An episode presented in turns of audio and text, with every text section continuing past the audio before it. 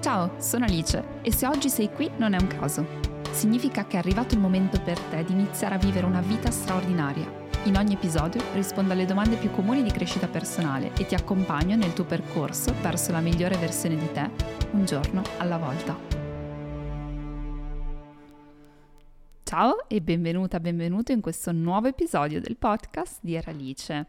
Sono tornata ufficialmente a registrare dall'ufficio e mi fa molto strano dopo la workation a Riccione.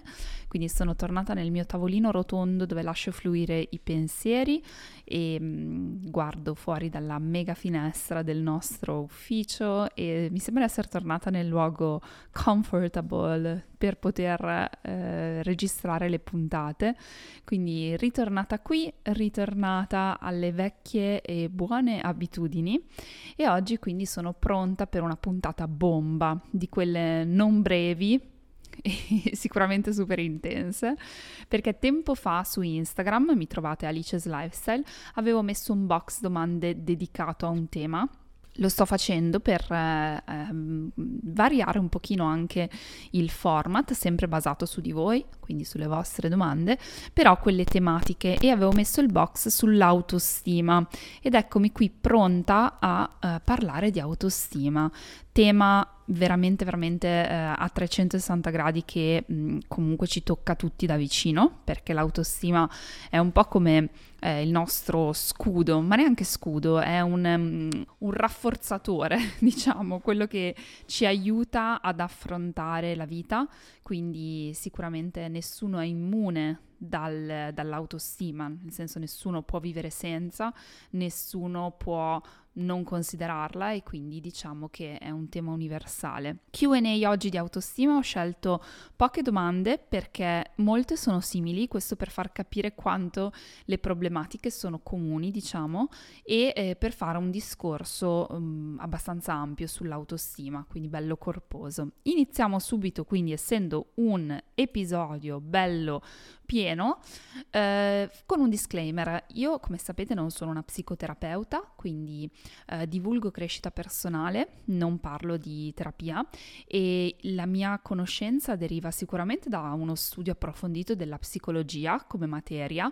Non sono laureata in psicologia, ma questo non toglie il fatto che uno possa studiarla da sé, anche perché sono laureata e specializzata in ingegneria dei processi e ho combinato tutta questa parte di conoscenza ed esperienza con il mio vissuto in Thailandia. Io ho vissuto in Thailandia e lì ho acquisito, diciamo, la saggezza orientale, eh, la saggezza del lasciare andare, una saggezza che non si basa solamente sulla parte razionale, ma che si basa anche sul sentire, la gestione delle emozioni che non si basa solamente sulla terapia, ma si basa appunto su anche una parte corporea e quindi mettendo insieme tutto questo viene fuori il mio punto di vista. Ci tengo a dirlo perché in questo episodio non tratterò l'autostima semplicemente tirando fuori eh, le nozioni da un libro di psicologia, ma parlando proprio di punti di vista anche magari innovativi, differenti, che possono aiutare le persone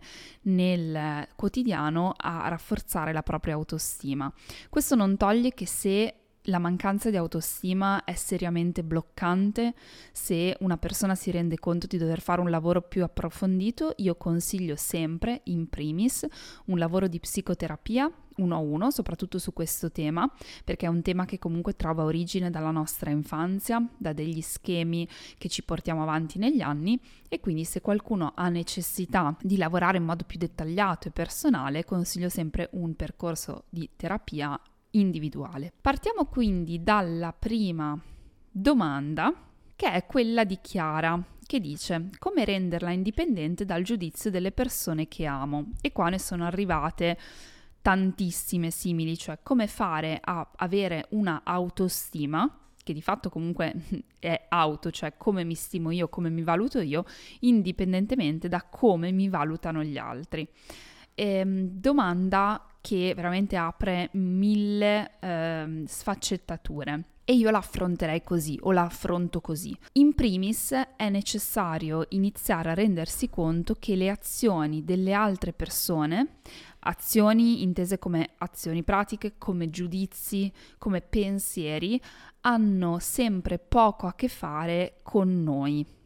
Quindi partiamo sempre da questo presupposto. Noi non siamo responsabili delle azioni altrui, cioè qualcuno che si arrabbia con noi, che ci dà un giudizio negativo, che eh, fa qualcosa nei nostri confronti. E noi non siamo responsabili di questo, noi possiamo essere un innesco, però quello che viene fuori ha a che fare principalmente con loro. Facciamo qualche esempio per iniziare a parlare di questo tema che secondo me svolta la vita delle persone. Um, diciamo che tu sei in un meeting al lavoro, quindi una cosa che succede al lavoro all'università, e si stanno vagliando diverse ipotesi, diverse idee per tirare fuori una strategia per un progetto, per affrontare un progetto. E la tua idea viene rigettata magari dal tuo capo dicendoti che non è una buona idea. Ecco, la differenza, la prima differenza è che se l'idea non è buona, non è che tu non sei buono. Se l'idea non è buona rispetto a qualcun altro, non ha niente a che vedere col tuo valore. Eh, significa sapere anche accettare che possiamo avere idee non buone, possiamo avere difetti, possiamo avere fragilità, possiamo avere limiti, ma questo non va ad intaccare il fatto che io abbia un valore. Ma soprattutto il giudizio degli altri, appunto ancora meno, anche se dice la mia idea non è buona, ancora meno dice qualcosa sul mio valore, ma dice qualcosa su di loro.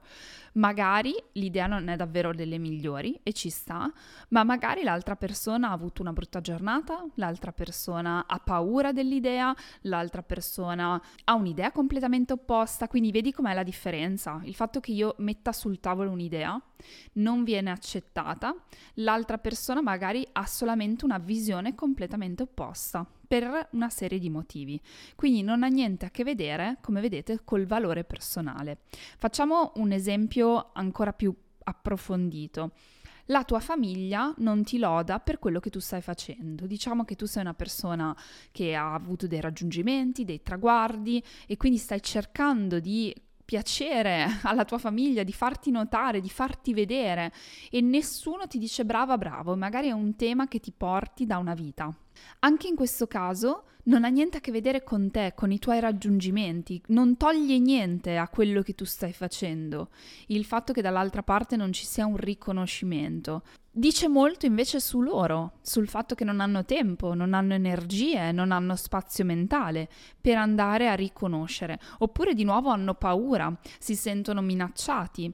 Cioè tra noi e gli altri c'è un mondo. Gli altri vivono nel loro mondo, noi viviamo nel nostro mondo e quando si incontrano questi due mondi c'è molto di più rispetto semplicemente alla nostra comunicazione diretta.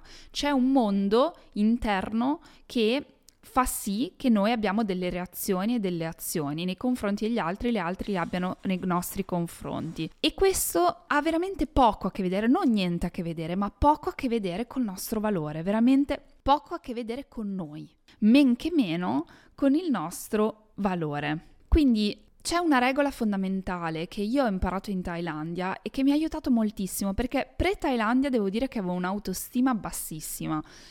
La Thailandia mi ha aiutata non tanto a rafforzare la mia autostima, ma a spogliarmi di alcune convinzioni che andavano a ledere l'autostima, quindi è come se l'autostima in un qualche modo si fosse risanata proprio perché sono riuscita a distaccarmi da un modo molto occidentale di vivere, che è un modo molto egocentrico, proprio centrato sull'ego, dove io sono al centro di tutto, quello che succede ha tutto a che vedere con me, io passo per strada, tutti mi stanno guardando, tutti pensano a me, e invece non è così, se ci pensate siamo tutti talmente presi da noi stessi stessi, peraltro, che ehm, gli altri non, non è che hanno tutto questo tempo e energia da dedicarci purtroppo anche da una parte, però d'altra parte ci possiamo veramente spogliare di questa idea che tutto quello che accade è contro di noi o eh, ha a che fare col nostro valore.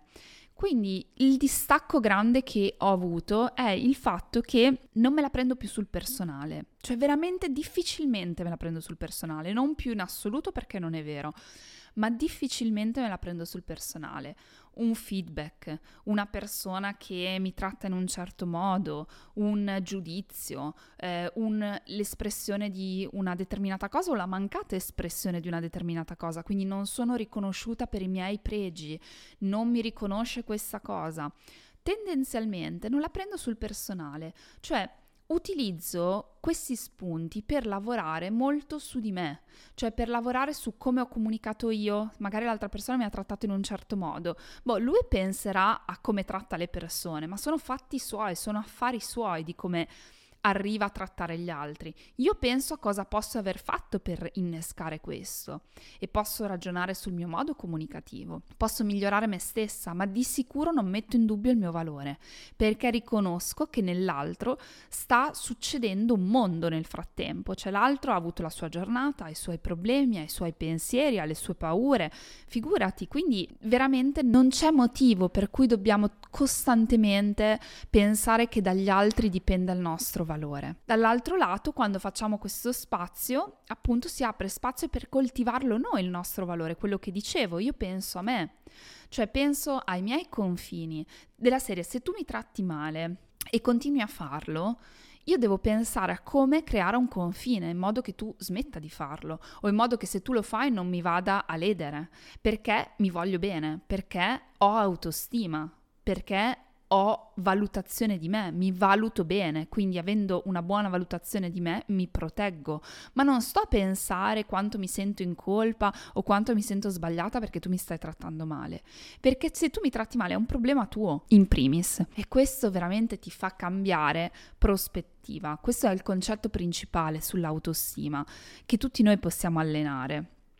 Un altro modo che non solo migliora l'autostima, ma migliora anche le relazioni con gli altri, è di mettersi in empatia, in compassione, cioè nel dire veramente se io mi accorgo che il problema è tuo, delle tue azioni, mi metto in compassione della serie chissà cosa stai vivendo. Magari è stata una brutta giornata, quindi non vado in reazione totale ai 200 all'ora reagisco perché tu hai ferito il mio, lav- il mio valore. Se io sono più sana sul mio valore, se sono più strutturata, quello che tu fai mi tange meno e io ho anche più spazio per occuparmi quasi di te, cioè nel dire ok, magari penso che hai avuto una brutta giornata, ti do quasi un, un contrattacco, tra virgolette, inaspettato della serie ok, tu vi stai trattando male, ma, ma cosa c'è? Cos'è che non va oggi? Questo mi è capitato qualche volta di avere qualcuno che magari mi rispondeva male, nervoso e io con tutta la tranquillità di questo pianeta ho detto ma tutto bene oggi? Hai... come ti senti? Ma non tutto bene ironico, perché poi l'ironia ovviamente è presa malissimo, però come stai oggi? Hai bisogno di qualcosa? E l'altra persona vedi che abbassa tutte le difese, migliora la relazione e non va a oltrepassare quel limite e la mia autostima è preservata. Quindi questo è il modo principale, secondo me, per poter iniziare ad avere più stima di noi, avere una maggiore valutazione di noi, cioè occuparci di noi e meno degli altri. Quello che tendiamo a fare proprio invece di occuparci principalmente degli altri e molto eh, meno di noi. E questo ovviamente sbilancia la nostra concezione della realtà, dove tutto sembra che sia un'offesa nei nostri confronti.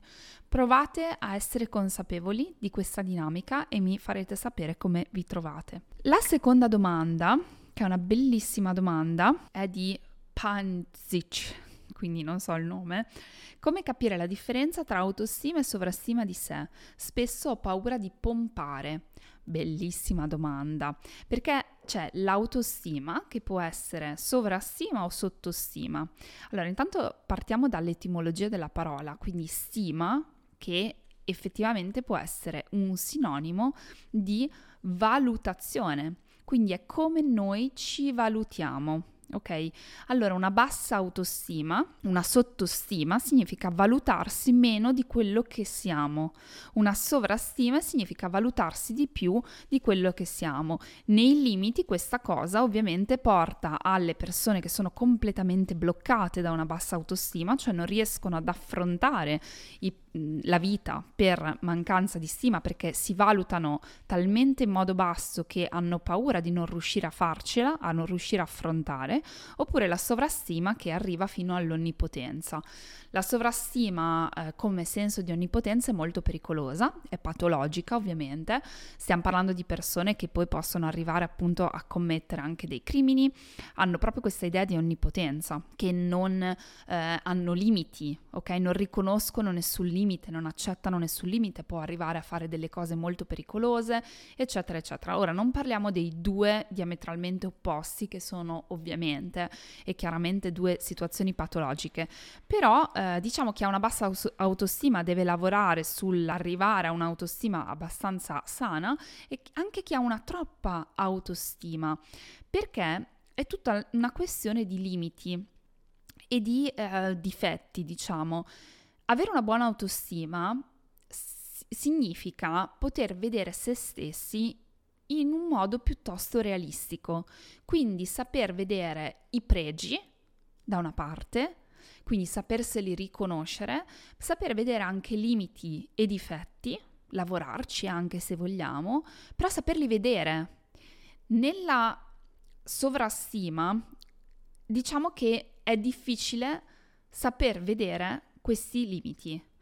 Um, non accettiamo i limiti e questa mancata accettazione dei limiti ci porta ovviamente a da una parte a metterci magari in imprese più grandi di noi e da una parte una piccola sovrastima male non fa perché ci permette di fare quella stima, quella valutazione sbagliata che magari ci mette in una situazione di discomfort che però poi riusciamo a gestire in un qualche modo. Però troppa sovrastima rischia poi di essere comunque limitante, perché rischi di andare a misurarti sempre in situazioni che non sai gestire, rischi di andare sempre a sottovalutare la situazione in cui ti trovi.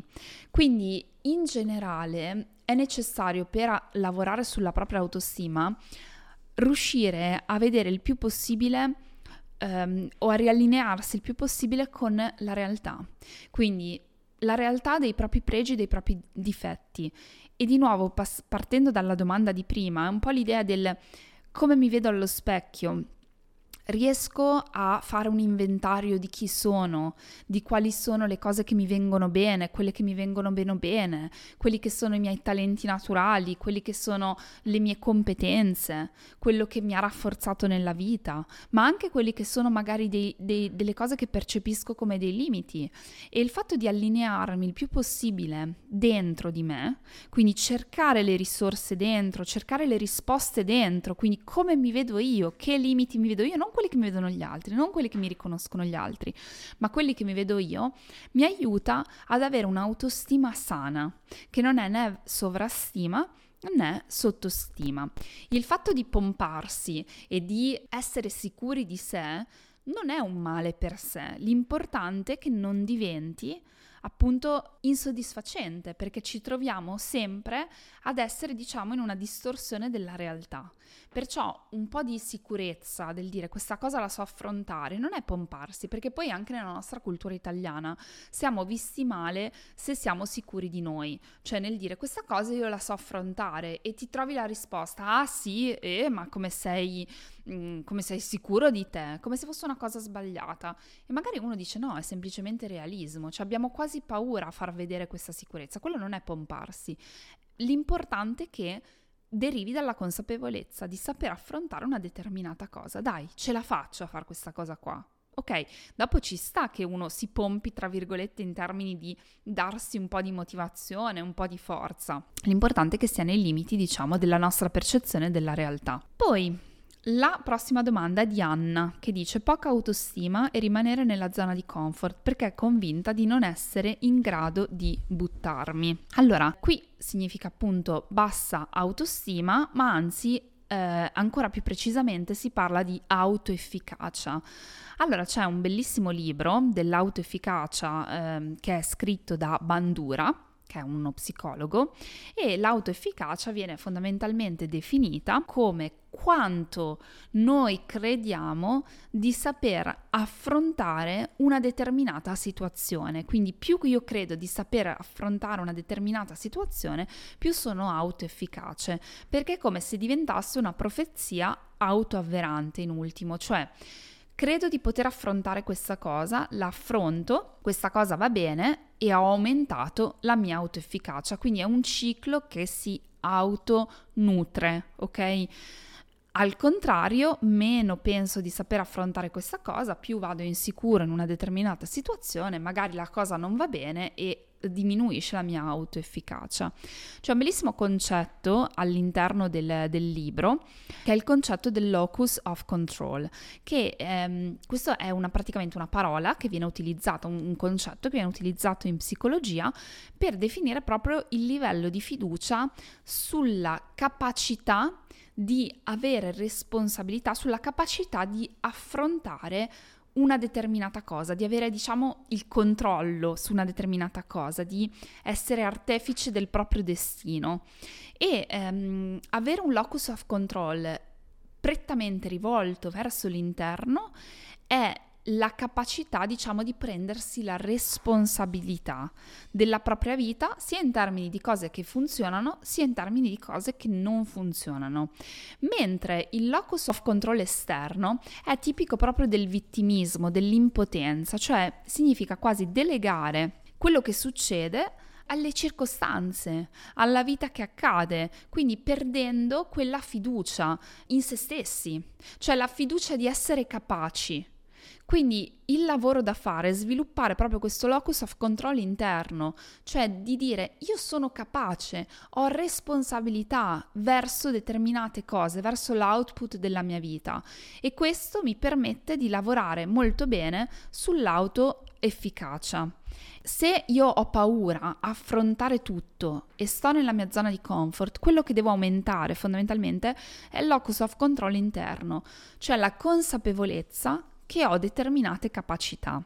Come si fa a farlo? Io credo che ci siano due punti focali per poter aumentare il locus of control interno.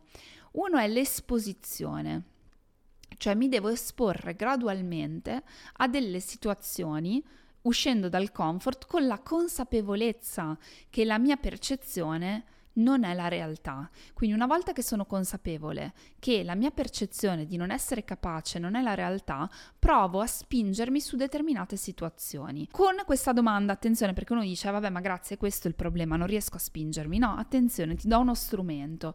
Fai il gioco del worst case scenario, che in inglese significa il caso peggiore, la cosa peggiore che può succedere. Quindi mi espongo, ad esempio, ho paura, cioè sto in un lavoro che non mi piace perché tanto so che non posso avere un lavoro migliore. Ok, oggi sei consapevole che questo so che non posso avere un lavoro migliore significa che la tua autoefficacia è bassa e significa che puoi lavorare sul locus of control interno, quindi sulle tue capacità. Perfetto.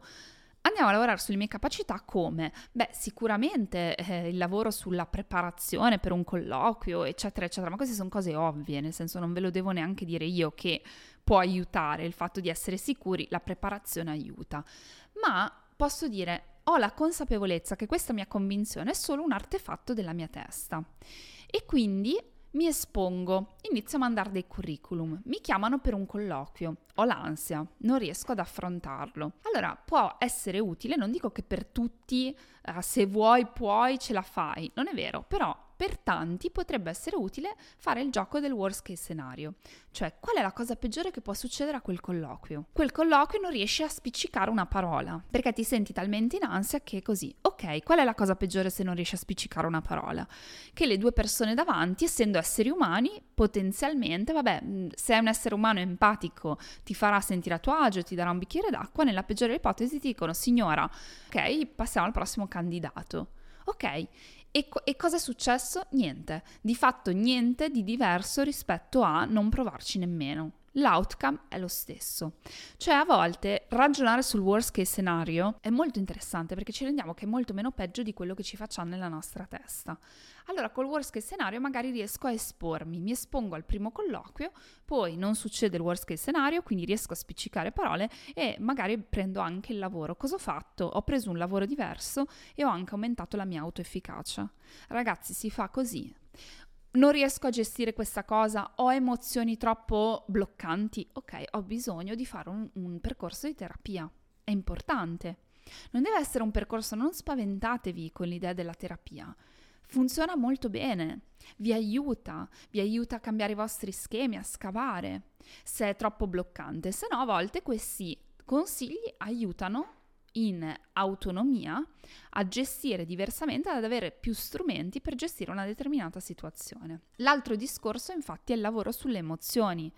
Quindi se da una parte devo lavorare sul mio locus of control, dall'altra parte, o meglio scusa, sull'esposizione, quindi mi espongo a determinate situazioni che mi fanno paura, dall'altra lavoro sulle mie emozioni. E qua ho fatto un podcast, un episodio come gestire meglio le emozioni che vi invito a, a, ad, ad, ascoltare, però chiaramente cosa succede? Che quando entro nella mia testa non ci riesco, non ci riesco, vengono fuori delle emozioni che in un qualche modo devo imparare a gestire, devo imparare ad accogliere, devo imparare a coesistere con queste emozioni e quindi ovviamente vi invito anche a lavorare su questo. La prossima domanda è quella di Claudia che dice come si fa ad educare i figli all'autostima e mi è piaciuta molto perché mi è piaciuta molto? Perché noi che eh, abbiamo tutti questi problemi di autostima, cioè almeno è riconosciuto che i problemi di autostima derivino proprio dall'infanzia, quindi da genitori poco accoglienti, per mille motivi, magari hanno, cioè anzi sicuramente la maggior parte ha fatto del proprio meglio, però eh, nei primi sei anni di vita il bambino sviluppa le basi, le fondamenta per la propria autostima. E io mi interrogo molto e mi sono resa conto che è un lavoro più difficile di quello che immaginavo il fatto di essere un buon genitore che non significa um, essere un genitore performante, ma significa sapere che tu darai le basi proprio per cose importanti come l'autostima. Io mi do questa risposta. L'autostima, e non solo io, diciamo che anche proprio, insomma, è quello che, eh, che ho imparato, che ho letto. Far crescere un bambino con una buona autostima significa come genitore essere il più possibile uno specchio, quindi non essere troppo invadente, quindi lasciargli la giusta indipendenza e autonomia per sviluppare il suo sé, quindi uno specchio un po' immobile, però uno specchio accogliente, quindi uno specchio che comunque porta l'attenzione, cioè perché a volte lasciare autonomia non significa ignorare, significa essere lì quando il bambino cade, quindi è un'interessante danza perché non è né troppo né troppo poco. Quindi il bambino scopre se stesso e nella maggior parte dei casi è diverso da come ce lo aspettavamo e non parlo di diversità grandi, Mm, ad esempio un bambino che io pensavo, genitore, che gli piacesse lo sport e non gli piace, che ha una diversità tra virgolette grande, ma parlo anche delle piccole cose. Mio figlio ha tanto bisogno e io ho poco tempo. E caspita, ti faccio continuamente sentire in difetto perché sei molto richiedente, perché io nella mia vita ho poco tempo, nonostante ti ami tantissimo. Quindi diversità dalle aspettative, le aspettative sono infinite, è l'aspettativa che a una certa età faccia una determinata cosa, è l'aspettativa che mangi in un certo modo, è l'aspettativa che abbia certe emozioni, che gli piaccia la scuola, perché a tutti i suoi amici deve piacere la scuola, che smetta di allattare a quest'età, che smetta il ciuccio a quest'età, ah ma caspita ancora il ciuccio, ah ma caspita va ancora in passeggino. E noi genitori siamo costantemente un po' anche per il giudizio degli altri, terrorizzati che i nostri figli siano diversi da queste aspettative e non ce ne rendiamo neanche conto e io in primis, quindi mi metto assolutamente in mezzo.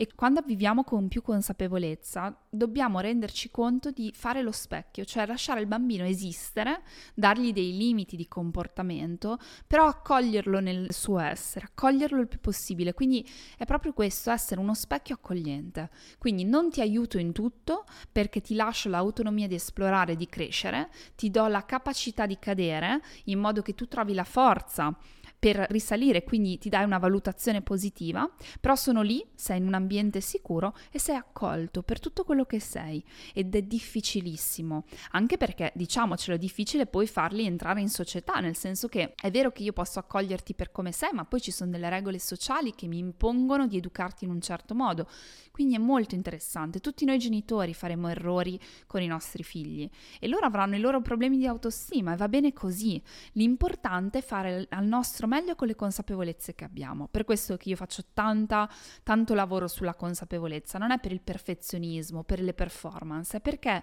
dare uno strumento in più di consapevolezza ci permette di dirci, caspita, ieri sera però potevo fare meglio, potevo fare diversamente, la prossima volta magari facciamo diversamente. Credetemi, già questo è un passo estremamente avanti per far crescere dei figli con eh, una buona autostima. Ultimissima domanda, dato che ci stiamo dilungando parecchio, come fare a migliorare l'autostima? Questa è una domanda che non ho neanche fatto lo screenshot, quindi non riesco neanche a trovare il nome, ma diciamo che ci saranno state boh, 80 domande tutte uguali. Come fare ad avere una buona autostima?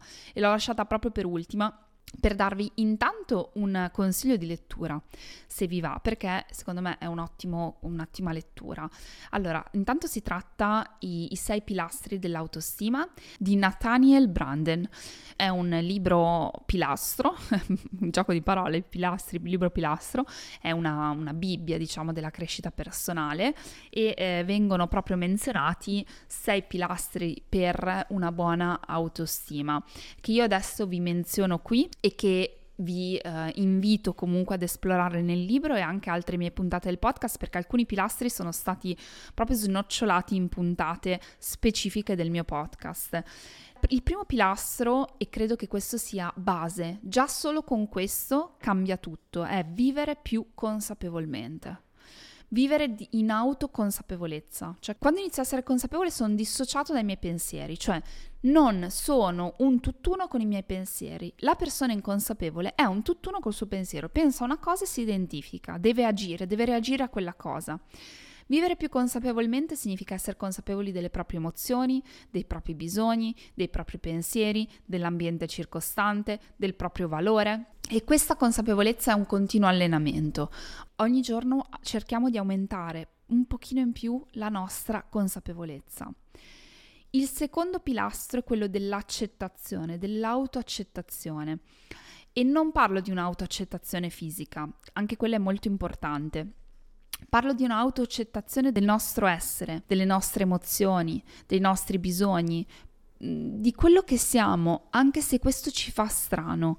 Vivere nei nostri desideri, ascoltarli, essere compassionevoli con noi stessi, accarezzare quello che viene fuori da noi e non imbottigliarlo, non sentirci sbagliati, cioè iniziare veramente a far venire fuori il nostro essere con curiosità e qua pa- torno al passo 1, consapevolmente.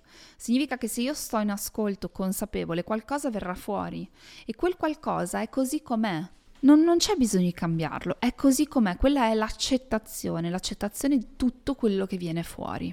Il terzo pilastro è quello dell'autoresponsabilità, quindi iniziare a vivere con togliendosi l'idea che la vita ti debba qualcosa, che gli altri ti debbano qualcosa, che i tuoi genitori ti debbano qualcosa, che eh, eccetera eccetera.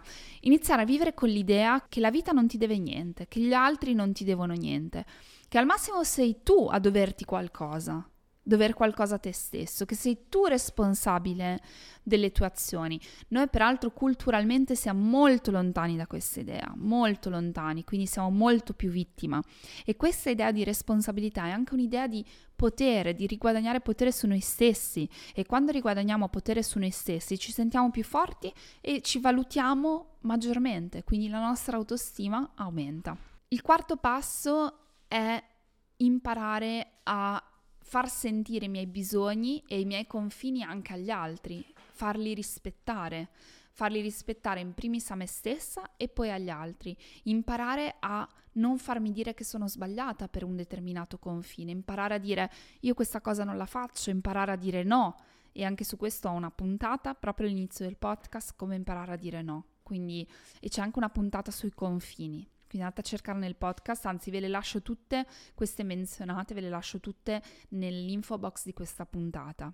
Il 5 è dare significato alla nostra vita, quindi avere più autostima significa imparare anche a dare significato alle esperienze e alla vita che viviamo, anche su questo c'è un episodio, e il sesto pilastro è quello dell'integrità. E anche su questo c'è un episodio, quindi integrità personale, essere fedeli a se stessi, rispettare se stessi, rispettare la parola data, perché è chiaro che mi valuto meglio nel momento in cui mi rispetto, nel momento in cui rispetto la parola che mi do. Questi sono i sei pilastri e credo che sia un buonissimo inizio per lavorare sulla propria autostima. È chiaro che il lavoro lo dovete fare voi. Io vi posso dare l'input e non ci saranno mai ricette magiche. Potrete continuare a cercare blog, a cercare mm, libri e questi aiuteranno, però il vero lavoro è iniziare a praticare e tutti voi potete farlo tutti voi da oggi potete prendere un piccolo passo per il miglioramento dell'autostima, perché a volte sembra che o andiamo in terapia per dieci anni o non possiamo fare niente. A me questa cosa fa arrabbiare, perché io sono la prima a consigliare la terapia, ma sono la prima anche a dire, ma sai quanti strumenti non conoscevi che se li metti un po' in pratica qualcosa migliora? Quindi forza, ci rimbocchiamo le maniche dove non riusciamo da soli, lo facciamo con qualcun altro, però dove riusciamo da soli, caspita, facciamolo. Caspita, fa tutta la differenza del mondo. Io vi ringrazio per questo tempo speso insieme, come sempre. Vi invito a condividere questa puntata con qualcuno che ne può beneficiare. Condividetela anche sui social, lasciatemi una recensione se vi è piaciuto questo podcast e cliccate su follow su Spotify, quindi seguitemi così non perderete nessuna puntata, nessun prossimo episodio. E noi ci sentiamo al prossimo podcast. A presto!